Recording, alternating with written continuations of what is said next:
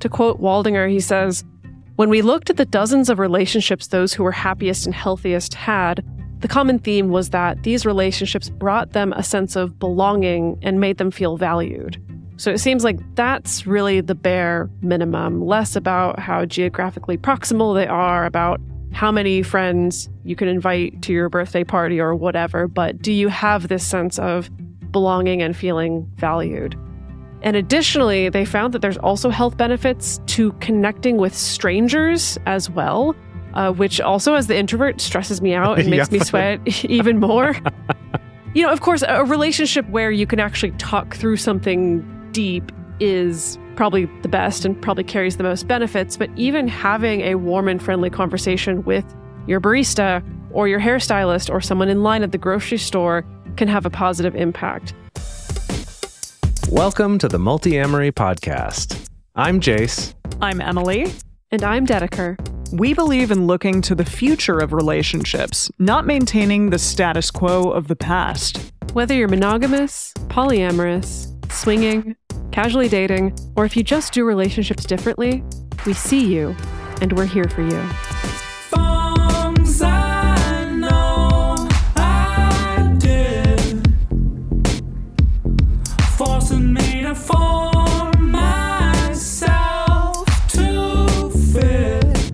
On this episode of the Multiamory podcast, we're talking about how the quality of your relationships, and by this we don't mean romantic relationships, but any relationships, friends, family, even strangers, can have significant effects on your mental, emotional, and even physical health throughout your life. We're going to discuss some research findings about this and get deeper into some practical ways that we can make positive change in all our relationships whether we have a lot of them or whether we find that to be a struggle. So, for this episode, I was inspired by a YouTube video that came out earlier this year, published by TED, the Talks people. And uh, not just your friend called, Ted of the Talks. Not, yeah, my buddy Ted posted this video. it's called The Secret to a Happy Life Lessons from Eight Decades of Research. And what this was was a short little presentation and then a Q&A with TED members and Dr. Robert Waldinger. So he is the current director of the Harvard Study of Adult Development, which is the longest running longitudinal study of the same people over time ever ever done that that we're aware of. He also happens to be a Zen priest, which is just kind of a fun aside. That was not discussed in this video, but when I was looking him up, I found out about that. Uh, and basically, what this study is, it's very possible that some of you out there have heard of it before, but this was started in 1938 and originally was a cohort of 724 men from Harvard University. It was all men because only men went to Harvard at the time. Only men existed back then. Because well, only men, yeah. it only matters what men do and think and how they grow up. Only yes. Harvard graduates existed, could be counted on the true. roster. Right. Women were not invented yet. Uh, but uh, so it started off with uh, 724 men. And after a little while, they added also a group of boys from inner city elementary and middle schools. And basically, the whole point of this was just to study them over the course of their lives, getting various data over the course of their lives to kind of see if they could tell what sorts of things tended to relate to success or happiness or health or anything like that, right? It was kind of this overall comprehensive study of the lifetime of adult development. What's interesting is of those initial participants, last article I found was from 2017, I think, and it said only 19 of them are still alive. Because well, I mean, 1938. yeah, that's yeah, true. They that's would all true. be over 100 now. So the study has since gone on to study the children of those initial participants, as well as, get this, they've added women to the study now. So Whoa, that's upgrade. pretty cool. How dare Is they? it all still Harvard undergrads or have they expanded beyond the Harvard ecosystem? Do you know? Well, they've expanded because it's the the families of those people. So I guess there's still maybe a Harvard connection in there somewhere. Sure, the Harvard connection we all know and love. Right. Uh, so now the current day number is over 2,000 participants, including, like I said, children from the original Uh, actually, they they did say that in that Q and A episode, he said that the study is actually now more women than men. It's actually more than fifty percent women, but that's kind of been a, a gradual change over time. And I guess this super duper longitudinal data of checking with people over their lives, we wouldn't have as much of that for the women in the study yet. But as far as I understood, there wasn't anything that was like, oh my God, they're completely the opposite of what we had observed in this particular study, at least. Do you happen to know what they were looking for in terms of the study or how they conducted their research? Did they go and, you know, say, okay, write down things that matter to you in your life and what you think has helped you over certain years or or what exactly how did they find their findings? Yeah, my understanding of it is that it was mostly, uh, you know, checking in with them periodically. I don't actually know if this was every year, and I think it's varied a little bit over the course of the 80 plus years that they've been doing this study. But filling out questionnaires, surveys type Okay. thing, like checking back in, asking about their health, asking about their relationships. And they were saying that they're actually working on making more of this data public like publicly available so that other researchers can look at the same data and try to ask different questions of the data, as well as submitting future questions for them to start including in the research moving forward. And I, so I think it has changed over time based on they start to see something and they go, ooh, let's ask some questions about that. Uh, for example, as the participants were getting much older, one of the questions that they asked them was, what something that you're most proud of in your life? And that was one. So this is where we're tying back to the topic of today's episode. That was one where very notably, basically nobody or almost nobody said how much money they made, what their job was, how many books they wrote, those sorts of things. You know, maybe a little bit of that was in there, but it was about I raised healthy kids or I had good friendships or, you know, I was there for people in my family. So talking about the importance of relationships for people in terms of feeling rewarded later in their life was just one example of something that I'm sure they didn't ask that question in the same way earlier on when the participants were undergrads or elementary school students, right? Maybe they did. I don't what know. What would I have been proud of as an elementary school student? That's a question. I think your friends are what you're proud of as an elementary school student and just learning new things Not me. and finding Oh, okay. Yeah. I would have been proud of the A that I got on my last report card. Like, Of course you would. I do feel like as a, I'm as a still a young, slut for accomplishment even to this day. there you go. I get that. I, I do. I do. I think as a young kid, your your scope of what you would even consider when thinking what you're proudest of is stuff that happened in the last week, or maybe Sure. even in the last couple days. Right? It's not going to be quite as life extensive. So the topic for today's episode is focused on some of their findings that were the ones that I think were most surprising to researchers and has been the trend that they've noticed over time is about the importance of relationships in our lives. And again, in this Q&A, something that I was very glad that Dr. Waldinger acknowledged is that one single study, even if it is an 80 year plus study, doesn't prove anything or doesn't even, you know, really conclusively show us anything. The point is then trying to reproduce those results, doing different tests, trying to disprove things and check things. And so over the time of this study, there have been a lot of other studies that have replicated a lot of these results too. So in this episode, we're mostly focusing on things that they've found and things that they've written about in books and stuff about this study, some of those findings, but that a lot of this has been replicated and confirmed in other research as well. Some of which I think take more of a kind of negative spin to it, uh, as well as some that are a little more holistic and positive. But either way, we're going to get into what were some of these findings that were significant to relationships, and then also how can we take that information and apply it in our lives. We wanted to focus on particular key findings that were about relationships because this podcast and this show are about relationships, and that's kind of what we care about the most. And that's what attracted me to this study is the fact that they didn't set out to study relationships specifically, but they found this is the thing that actually mattered more than a lot of other stuff that we expected to in terms of of health, like exercise or money or success that they expected those things, I think, to have more of an impact than they did. And no one saw relationships coming.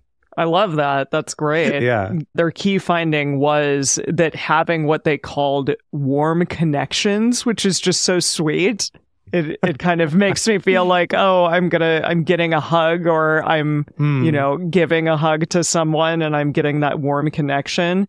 So that has a large impact on not only the mental and emotional health of a person, but also the physical health, like Jay said, regardless of whether or not that person is super famous or super quote unquote successful or money.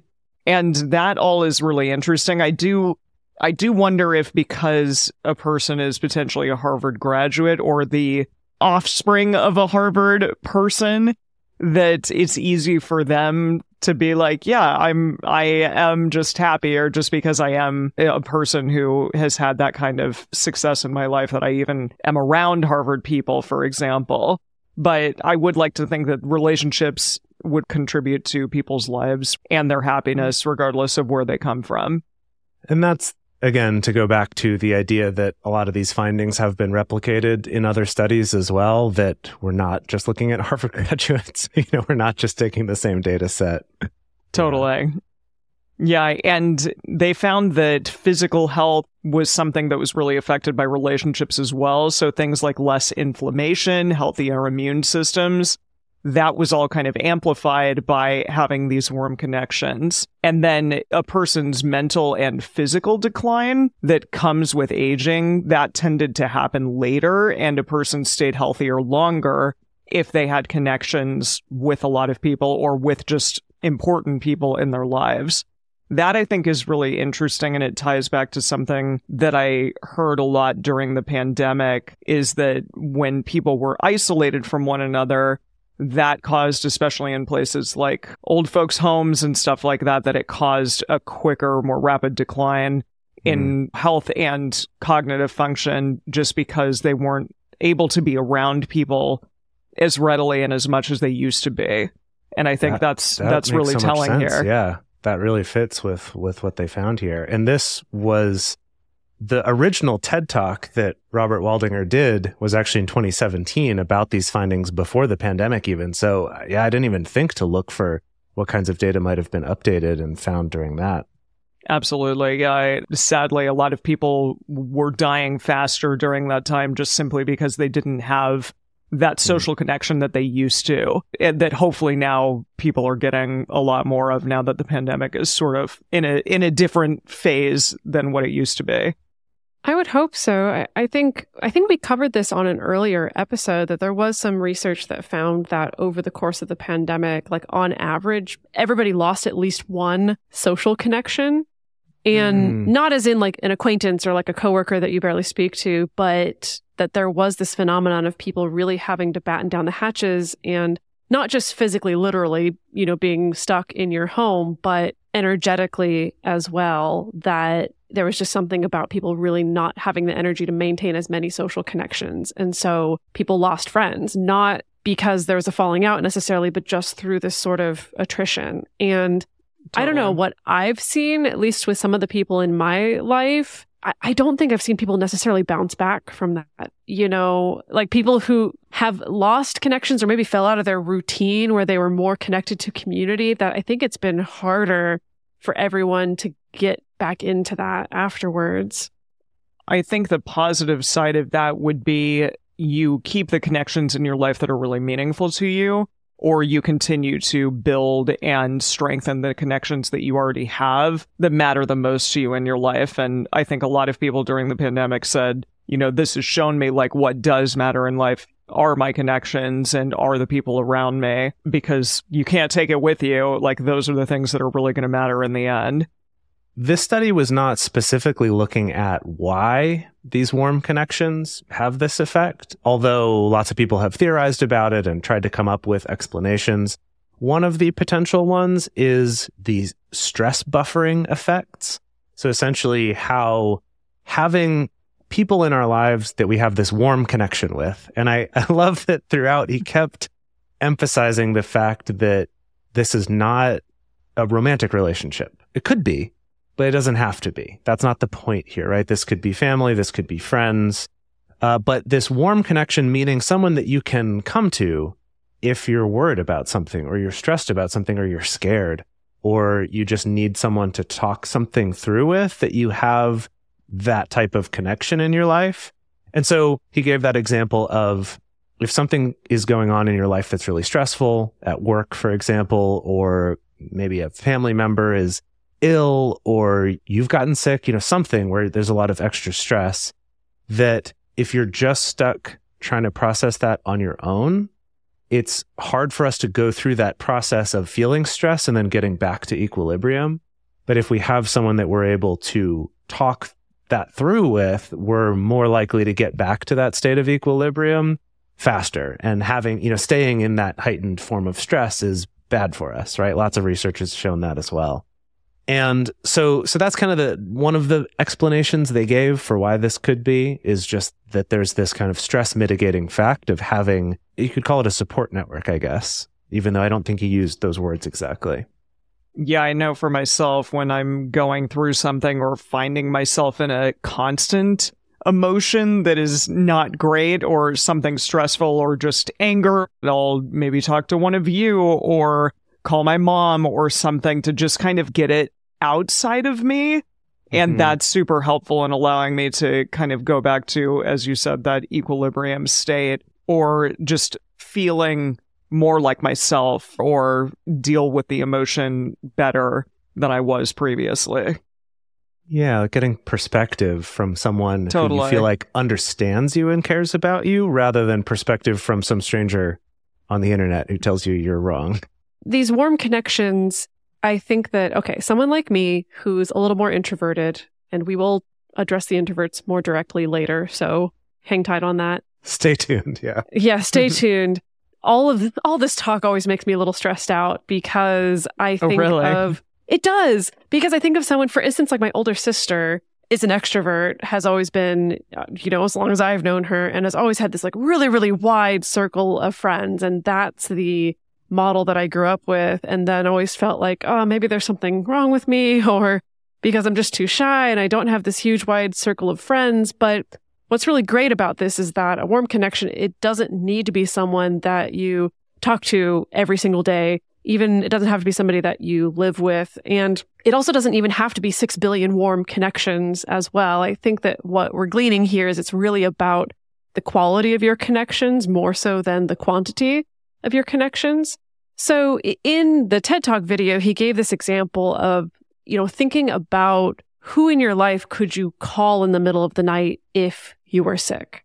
I, I want to go ahead and put a caveat on this question because where my brain goes is like, oh, who's local that I could call if I'm sick? but I think sure, that's not quite sure. the point of the exercise. It's it's just like let's say you're sick, but you don't need someone to take you to the doctor. You're just like miserable and need to share that with somebody or need some comfort. yeah, you just need a little bit of poor baby in the middle of the night. Who could you call? And something to think about is also who might you be that person for? Who in your life would feel comfortable and safe enough to reach out to you if they were sick in the middle of the night? To quote Waldinger, he says, When we looked at the dozens of relationships those who were happiest and healthiest had, the common theme was that these relationships brought them a sense of belonging and made them feel valued. So it seems like that's really the bare minimum, less about how geographically proximal they are, about how many friends you can invite to your birthday party or whatever. But do you have this sense of belonging and feeling valued?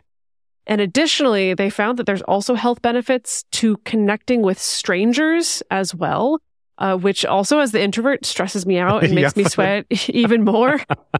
you know, of course, a relationship where you can actually talk through something deep is probably the best and probably carries the most benefits. But even having a warm and friendly conversation with your barista or your hairstylist or someone in line at the grocery store can have a positive impact. This is something I'm slowly learning in my life. Weirdly, once I started working with clients more one on one, I do think that helped me to become a little less afraid of listening to a stranger ramble because that's literally what I'm paid to you do now. Because I have to, and not just sit there and listen and roll my eyes, but sit there and find things to listen to and find questions to ask and find ways to get engaged. Of course, I have days where I'm just like, no, I don't want to talk to you, Uber driver, for sure. But I think this is a skill that at least I've learned to develop. I think that can be developed to to be a little more open to some of those random interactions with a stranger or acquaintance. I do appreciate how Waldinger is talking about finding connections that are outside of maybe just like your little insular group of one or two people, which is fine if that's who it is, but people outside of maybe just your spouse, for instance, or the person that you're romantically connected to. I do see so many people, especially more in monogamous communities, who tend to simply go to only that person for all of their needs and all of their connection. And that's a really hard place to be, I think, as that other, as that person who is being leaned upon.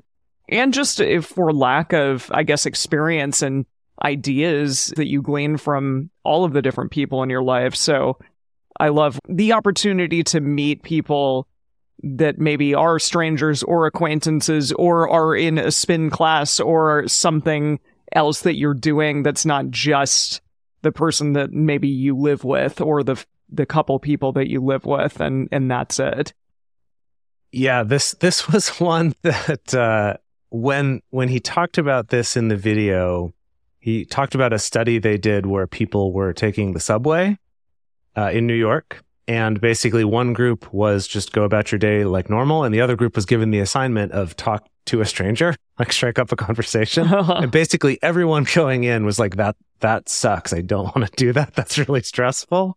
But that basically everyone afterward reported having more fun during their journey, right? Like that they did find it to be rewarding. So he kind of brought that one up as a, even if it doesn't feel like this is supernatural and easy for me, there still can be some benefits. And so it is an exercise that you can work at.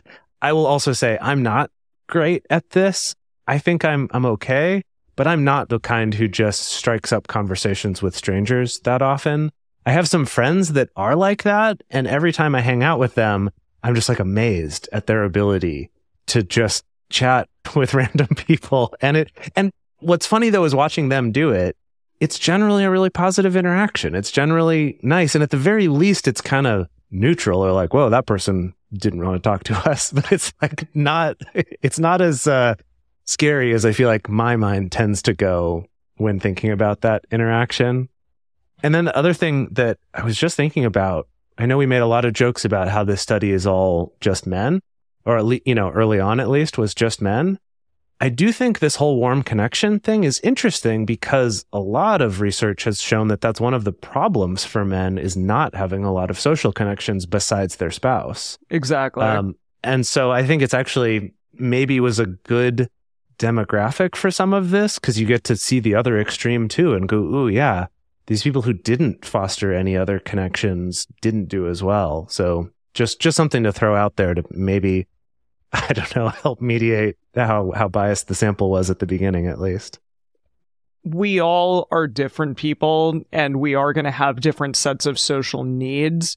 And if you are an introvert out there and are thinking, hey, I really do only have one or two people that I could really call having a warm connection with, that is totally okay. Many people in this study did only have like one or two really close relationships while other people in the study had huge amounts of, of close relationships and, you know, thrived with a lot of social skills and social ability. But both are fine. And if you kind of fall more into one camp than the other, that's totally okay.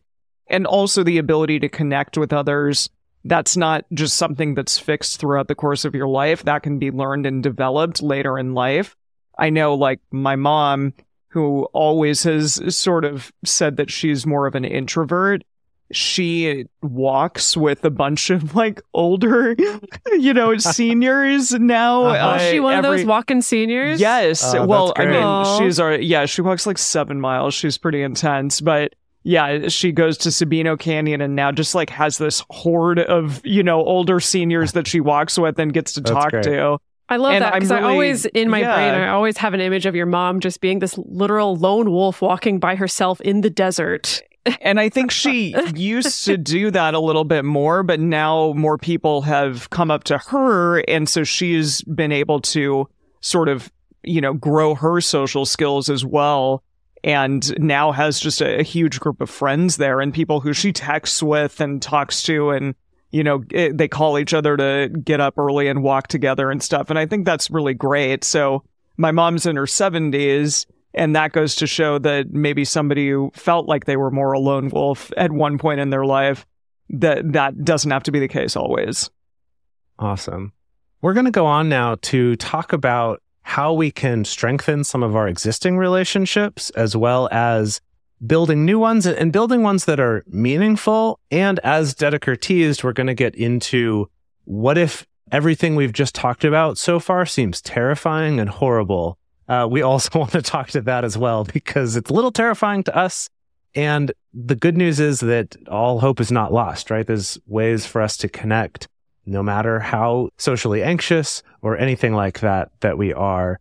And we're going to have a little extra challenge at the end for you as well. But first, we want to take a quick break to talk about how you can support this show. If you appreciate getting this information that we hope is helpful and informative to you every week that you can share with anyone out there for free. The best way that you can do that is to just take a moment, listen to our ads. If any seem interesting to you, go check them out. It does directly support our show. And if you want to support us directly, you can go to multiamory.com slash join and learn how you can support us there. For a long time now, we've been fans of adamandeve.com for getting sex toys or lingerie or accessories, things like that. It's uh, just a fantastic resource with a huge selection. And now, not only do we have a fantastic offer, but we also have a promo code that will work on adammale.com and evestoys.com, which are their sites specifically for LGBTQ audiences. And our code is fantastic. It's 50% off of almost any item in the store and free discreet shipping when you use our code MULTI. Yes, we love adamandeve.com and have for years. They are our oldest and longest sponsor, and they just keep on giving great gifts to us and to our listeners. You can bring more pleasure and satisfaction into your bedroom by going to adamandeve.com, adammale.com, or evestoys.com and select any one item. It can be, you know, an adventurous new toy or anything you desire, something fun, something sexy, whatever sounds good. So just enter offer code MULTI at checkout and you'll get 50% off almost any item plus free shipping. That's multi, M-U-L-T-I at adamandeve.com, adammale.com, or evestoys.com. This is an exclusive offer that is specific to this podcast and it's better than any offer that is currently available on their site. So again, use code MULTI to get you not just the 50% discount, but also the 100% free shipping. Code MULTI. And we're back. Let's dive in first to ways to strengthen existing relationships that we have. So, one of the things that came up with this is this doesn't necessarily mean you've got to go out and get this big group of friends or join some community and get really close to them. Yeah, maybe you could do that. Maybe you could be like Emily's mom and, you know, suddenly have a whole group of people you go on walks with. But you might also be listening to this thinking, huh, yeah, I do have a few people like that, but maybe I don't spend as much time on those connections as I would like. And I, maybe I've drifted a little bit far from some of those.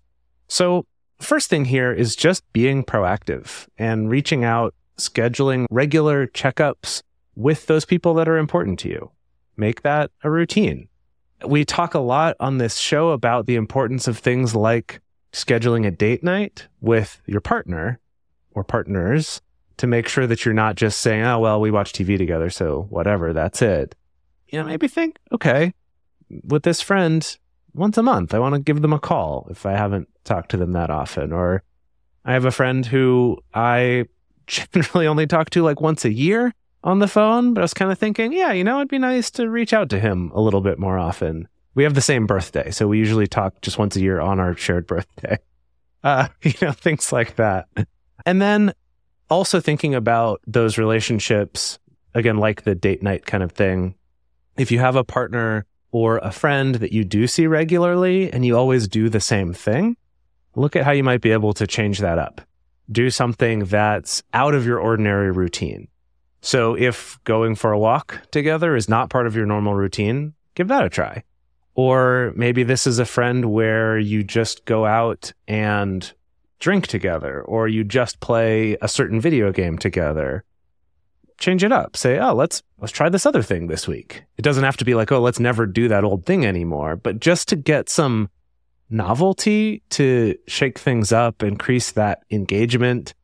I always find with some of my, you know, long-term friends that when we'll occasionally hang out and just do something different, we'll often have different conversations that get deeper in certain subjects. Just, I don't know what it is, but maybe subconsciously something just gets shaken up a little bit. I don't know. Have you two noticed anything like that? I recently went out with a friend who I did a play with, and he moved recently and is getting divorced and now lives alone. And it was really cool just like uh, making dinner together and having a long conversation with him because all of the things that we talked about weren't things that I necessarily talked to other people about. It was about the actors' strike. And so it kind of massaged a different part of my brain than I usually get massaged. I love that. Yeah. Yeah, I, I love that. So that is, is sort of a good way, I think, to have like different people in your life bring out different experiences and different fun parts of you just by getting the opportunity to meet up and speak to people that maybe you don't necessarily do on a regular basis. Like you said, that guy that you talk to once a year, Jase. Yeah. And then if you're thinking, okay, but how do I build more connections too? Maybe I do want to have some more of these in my life. One of the ways you can do that is something we've also talked about when it comes to finding partners as well, which is joining groups, taking classes, or volunteering for causes that you care about or groups that share an interest that you're passionate about, or maybe even just curious about. Something where you have more in common than just, I want a friend or I want a partner or I just need someone to talk to. I think, you know, there's, there's value in those things as well. But if you have a shared interest, it just makes it a little bit easier to have something kind of like Emily said. It's like, oh, we have a thing that we have in common. So we get to talk about that. And you get to explore that part of yourself, learn from each other, as well as developing a connection with this person, a warm connection ideally. As it were. Another thing you can do is reconnect with old friends or family that you've lost touch with, but you at one point felt really close to. I know as we age and, you know, as people grow up, they, they move, they go to different locations. And sometimes because you don't have that proximity with a person, it's really easy to kind of fall out of touch.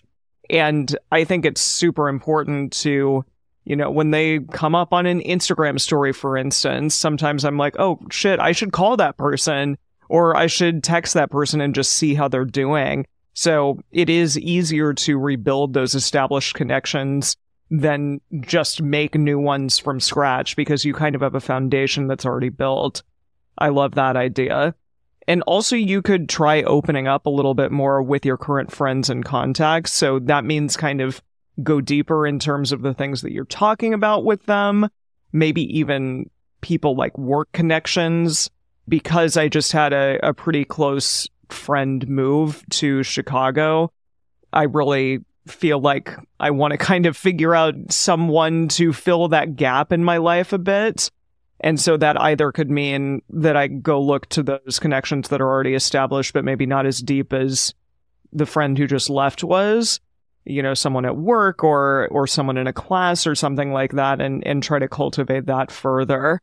Also, the friend who left, she wrote me a handwritten note uh, with a oh. little Triforce on it, which I thought I was like, that's so cool for so many reasons, but especially because of our Triforce of communication.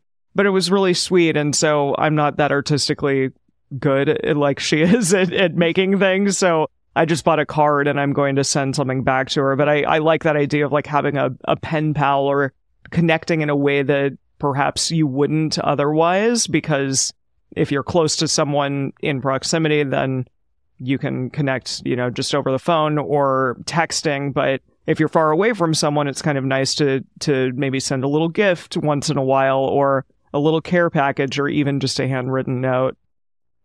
This one is tricky, I think. I'm inclined to say, at least the way that I've approached these things in more recent years is under this assumption that no one really knows how to make friends when they're adults. Most likely, everyone is seeking more friendship and more connection, more of these warm connections, most likely. And so if I choose to be a little bit vulnerable, to go a little bit deeper, talk about more personal things with someone, chances are high that it's going to be received well and be reciprocated. However, that's not 100% across the board. I think there's a certain amount of needing to figure out like when is it appropriate to do this that I think we struggle with a lot. And to be honest, I think that women don't struggle with this as much as men do. That's sure. my perception. As the resident man, what say you, Jase? Tell us. I, I just I just have a hard time like yes, because I have these really wonderful, particularly female friendships that I've developed in my 30s that I didn't really have as much of in my 20s. And yeah, we send each other cards or like little gifts or leave each other voice notes. And I don't see any of the men in my life doing that. I see them Hmm. creating connection in their own way, but I can't imagine like any of my male friends being like, I'm just going to send you a little handwritten note, even though I'm sure that'd be nice and would make someone's day. Uh, Right? Am I off base on that? Is that weird? No, I, I don't think you are. I think I, I think it really varies, but I, I think the point of it though is not that it looks one particular way. You know, that it is a handwritten note or a present or something like that, but that it's something that feels that's that's different from the normal, right? So it's it's a little bit of an extra special thing, right? Like the fact that it's handwritten or the fact that it had a gift or you know, for you, Dedeker, I know it's been a lot of audio messages. That's been kind of a novel new way that you've been communicating more. I think it could look a lot of other ways as well, right? It could be like suggesting a new game to play together. You know, I know that's a way that I connect with a lot of my friends is, oh, let's play this game that we can play online together while we chat.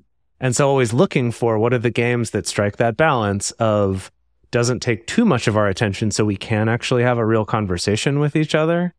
And so even just sharing something like that or hosting a different type of thing like, hey, let's actually play a board game. I want to put this thing together, host this for you. Or, hey, I was working on this project. I want you to get involved with it. Like there's lots of different ways that could look. Just to speak quickly to the gender thing, I find with, with men, the same thing's true though, that if you open up a little and show that you're someone who they're able to open up to, I think there's that same, everyone's looking for it. Everyone wants it, even if they might not name that out loud if you ask them what they're looking for. So I think that's a universal thing. It might just look a little bit different. to go back to the audio message thing, Dedeker, which you actually kind of taught me that there's some importance in that and it can be a little bit more intimate than just like a text. My friend James, he's a big Star Trek nerd, uh, nerd in general, but big Star Trek nerd. And my partner and I are watching Star Trek Voyager right now. But he's kind of been roped into it because during the episode when we're watching, I'll, you know, audio message him something about the episode and then he audio messages me back and my partner and I will like stop the episode to listen to it. So it's almost as though he's a part of the experience as well, which is really cool. And I think, you know, that can be another sort of weird, novel, fun way to include a person who's not sitting right next to you or who may not even live in the same state as you but can be a part of your interaction with something that the two of you enjoy doing or enjoy consuming, for instance, in this case. We took a deep dive into this not too long ago in episode 379, which was titled Relationship Science for Your Friendships and Vice Versa, where we looked at this more specifically about creating these warm connections from a research perspective and gave many, many more suggestions for the ways that you can build these connections. So we definitely recommend you go check out episode 379. Now, as you're building these relationships, whether they're new ones or rekindling existing ones or deepening existing ones, something to be thinking about is is this someone where I can be my authentic self in this relationship? And do I feel like this person really knows me? Now, this one is worth talking about a little bit because I think for those of us who are doing something not normative, whether that has to do with the way we do relationships, if we're non monogamous, for example, or if we're some type of queer or gender nonconforming or something that there's always a little bit of extra caution, I would say, or maybe fear of, I don't know for sure that this person's going to accept this and be comfortable with it and not have that be the only focus of our relationship. So I guess the, the thing to bring up here is to acknowledge that's an extra challenge that I know I face. And, and I think we've all faced that in different ways at different times. But like taking little risks to see where you might be able to find that in your relationships is really important. Uh, like that feeling of belonging and being understood at that deeper level is a really important part of these warm connections. And again, it doesn't have to be everybody in your life knows everything, but being able to share at least on this deeper level parts of your life with multiple different people can help fill that or just having a couple who really understand that is why at least coming out within your smaller circle of people you trust can be really important because that's how you can get to that really important feeling of belonging and being known. And so I just want to just throw that out there that that is really important.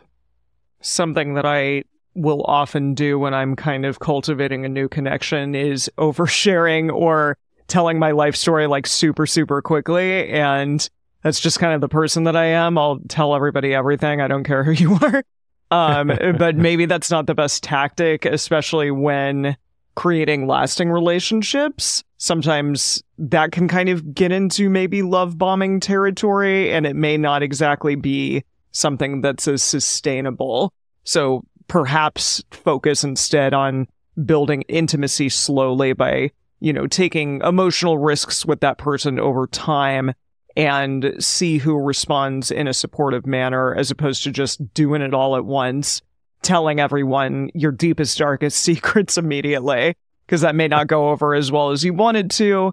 And uh, truly, that person may not be somebody ultimately who you want to share that stuff with. So guard your heart a little bit. Yeah, this feel. I, am sorry if it feels like we're giving impossible advice. It, it is a balancing act, right? Of you need to find what are those little baby steps towards someone that's not just steamrolling them with literally everything that's yeah inside your heart and just you know spewing all over them in that particular way. I really like this focus on not just being authentic with someone, but also focusing on shared meaning together. So shared fun is great. You know, we want to have shared fun experiences with the people in our lives, but I think there is something about supporting each other's personal growth. And I think that in order to support each other's personal growth, you have to be honest about what your personal growth is, you know, honest about what it is that you're working on in your life right now, or where it is that you're struggling, or where it is that you're winning in particular ways that you're really happy to, to share. So this could be also not just personal growth, but if you're connected with someone where you're both fired up about a shared cause, for instance, or you're really interested in, in activism around a shared cause, that that's another form of shared meaning. I mean, this is the reason why having religious practices or spiritual practices for some people also creates a really wonderful sense of community. Again, the sense of shared meaning. And that doesn't mean you have to run out and like go to church or anything like that, but just to pay attention to that to do you feel like you have a sense of shared meaning with the people around you?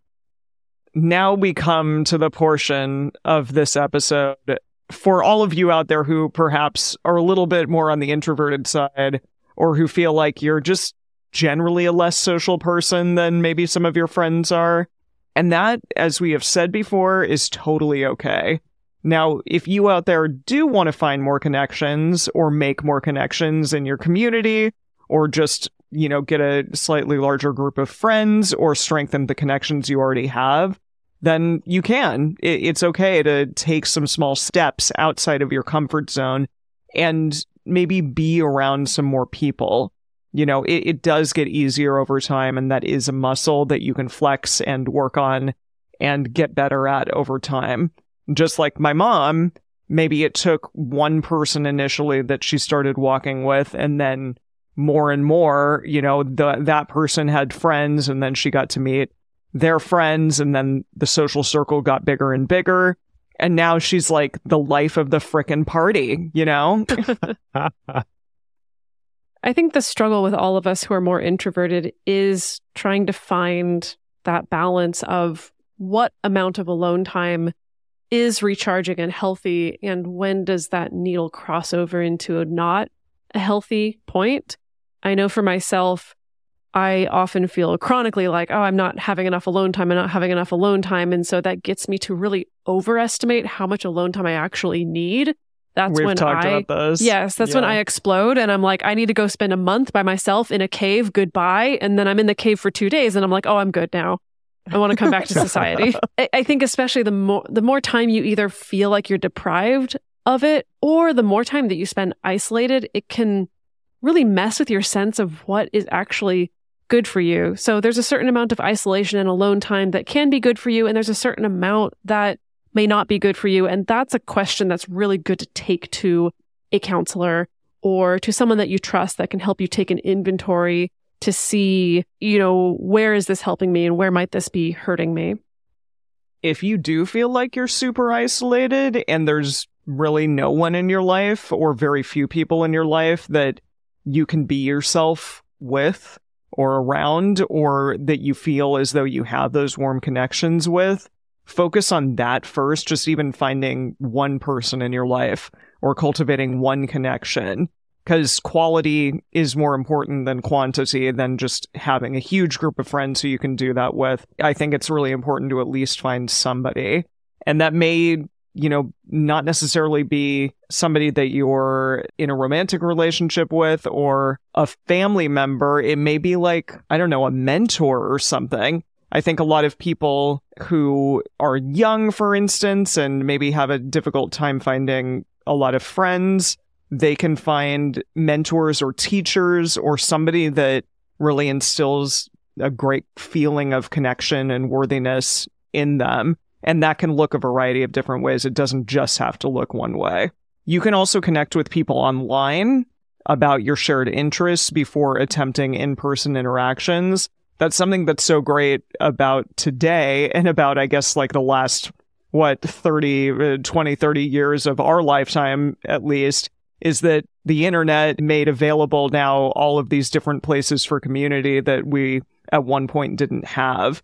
So this huge longitudinal study now has only really had the internet for a very short period of time. Some people probably feel more isolated today in a lot of ways, but I'm sure that there's less isolation with others just because they have access to communities in a way that they didn't used to.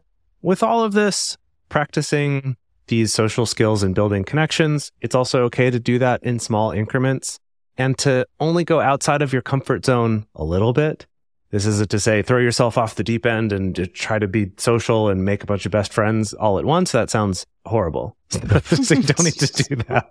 It's okay to stay within your comfort zone or within the, the window of tolerance, we could say. Joining groups of people with similar dispositions or challenges too. We talked before about having common interests with a discussion group or a meetup group or something. There are also groups specifically of introverts. I know that sounds counterintuitive, but uh, you know that thing of yeah, let me connect with other people who who get me. Let me find people who have social anxiety or something like that so that we can relate and not feel so alone in going through that. We've talked about that in a lot of different areas. So that's a really important one. And another option is a therapy animal. This is not quite the same as these warm connections we've been talking about, but animals have been shown to reduce stress as well.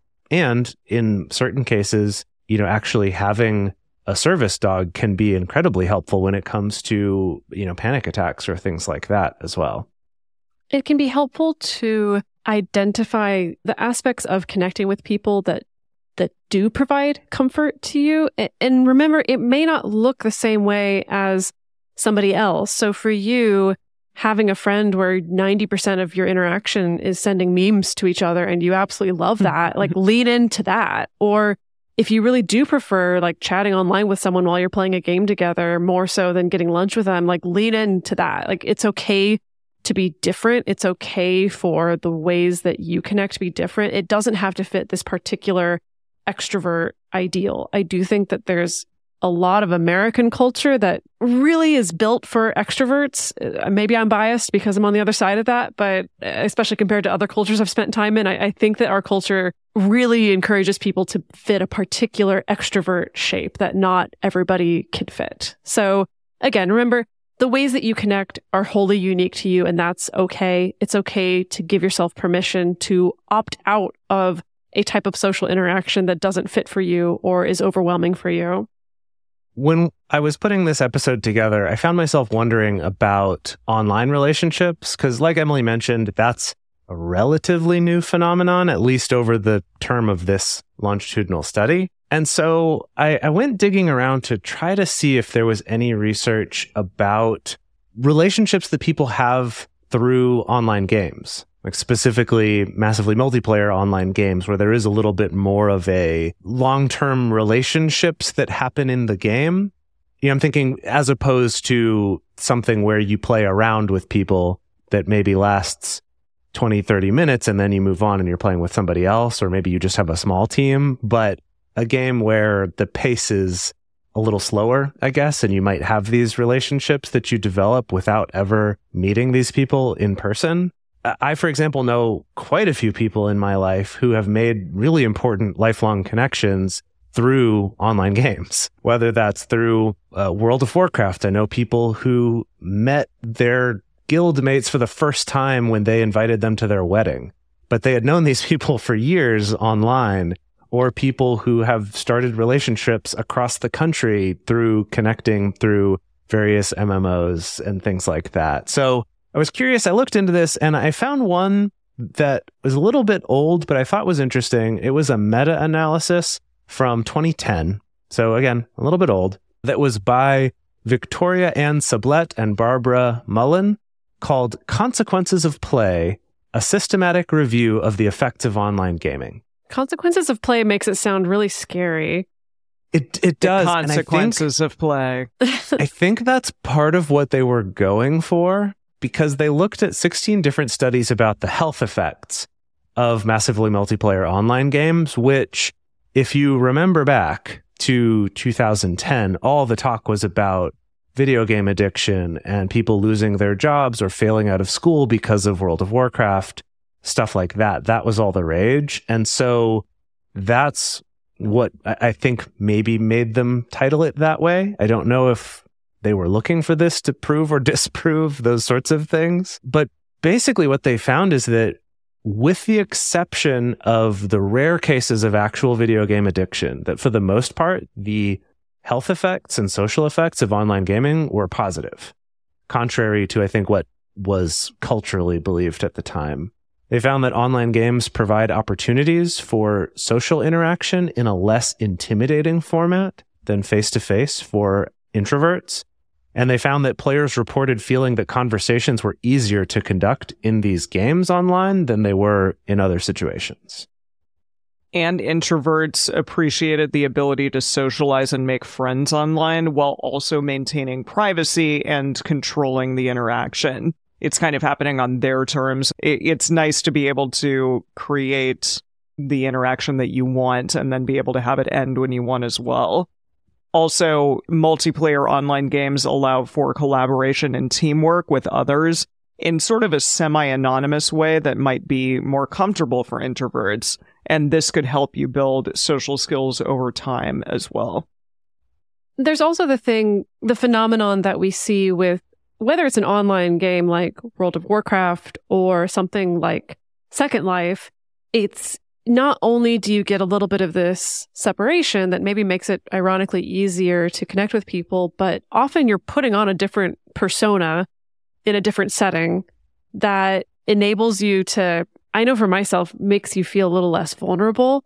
Perhaps that it's not just you with all your flaws. It's like you're putting on this different hat in a manner of speaking that maybe makes it easier to to make social connections more so than like when you're saddled with your real world identity that is not as easy to change or is not as easy to control the ways that people perceive you, perhaps. So now, surprise, I have a challenge for all of you. Whoa. And by all of you, I mean not only you listening, but also you, Emily and Dedeker, and, and myself right now. So this uh, actually came from that TED Q&A video that I watched and I did it when I watched that and I'll do it again here with you. Uh, so here it is. Right now, take a moment and think about someone that you miss. So some friend, family member, whoever that you haven't talked to in a while but you would like to.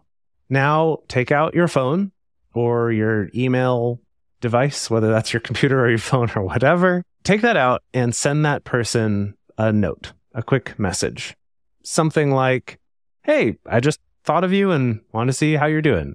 Or, Oh, you know, the other day I was just remembering this joke that we used to make with each other and thought of you. What's up? Long time no see, right? Anything like that. Just something. It could also be, hey, you know what? I was just thinking about how nice it was that time you did this thing for me, and I realized I never thanked you for it, and just wanted to let you know I appreciate you. Make it feel natural to your relationship, right? This, the point of this isn't to force something weird, but just to throw out a little connection to someone out there that you haven't talked to in a little bit, and then see what comes back. And if they respond, take a little moment to connect. So let's all do that right now. Yay. So I actually wrote to that friend of mine that I mentioned. I only talk Oh, to once a year normally. it's like, hey, was just thinking about the fact that we don't talk that often. How's it going? Uh, how about you, Em? I I talked to my friend who moved away recently because hmm. she's a teacher and I'm pretty sure that today is the first day of school for her. So she moved to a new town, a new state, and therefore also is teaching at a brand new school. Wow. and so yeah. I just wanted to text and see how it went. And hopefully I'll hear back and hear all about it. I found I've been trying to exercise that muscle more of when I have that random thing of, oh yeah, such and such friend I have mentioned a little while ago that they were going to be moving or that they were changing jobs, or maybe they told me a few months ago that they changed jobs. When I have that, just it randomly pops into my head to actually take a moment to write them a message and just say, hey, Yeah. how's the new job going? And I find that every single time it's, oh my gosh, thank you so much for thinking of me and for asking. And right? It's that, oh wow, that felt great that you asked me about that. Totally. Yeah, that's lovely. So, just to close things out here, remember it's never too late to strengthen relationships and reap the benefits of those relationships. You know, people make friends in their 70s, they make friends in places like nursing homes, they make friends when they're young, they make friends at work, they make friends all over the place and all the time. So, it is possible regardless of your age, where you live, any of the above, how introverted or extroverted you are as well. And if all of this seemed pretty overwhelming to you, just just baby steps as we said, maybe try one new social activity per week, even if it's, you know, an online group. Just take one step at a time and see what happens.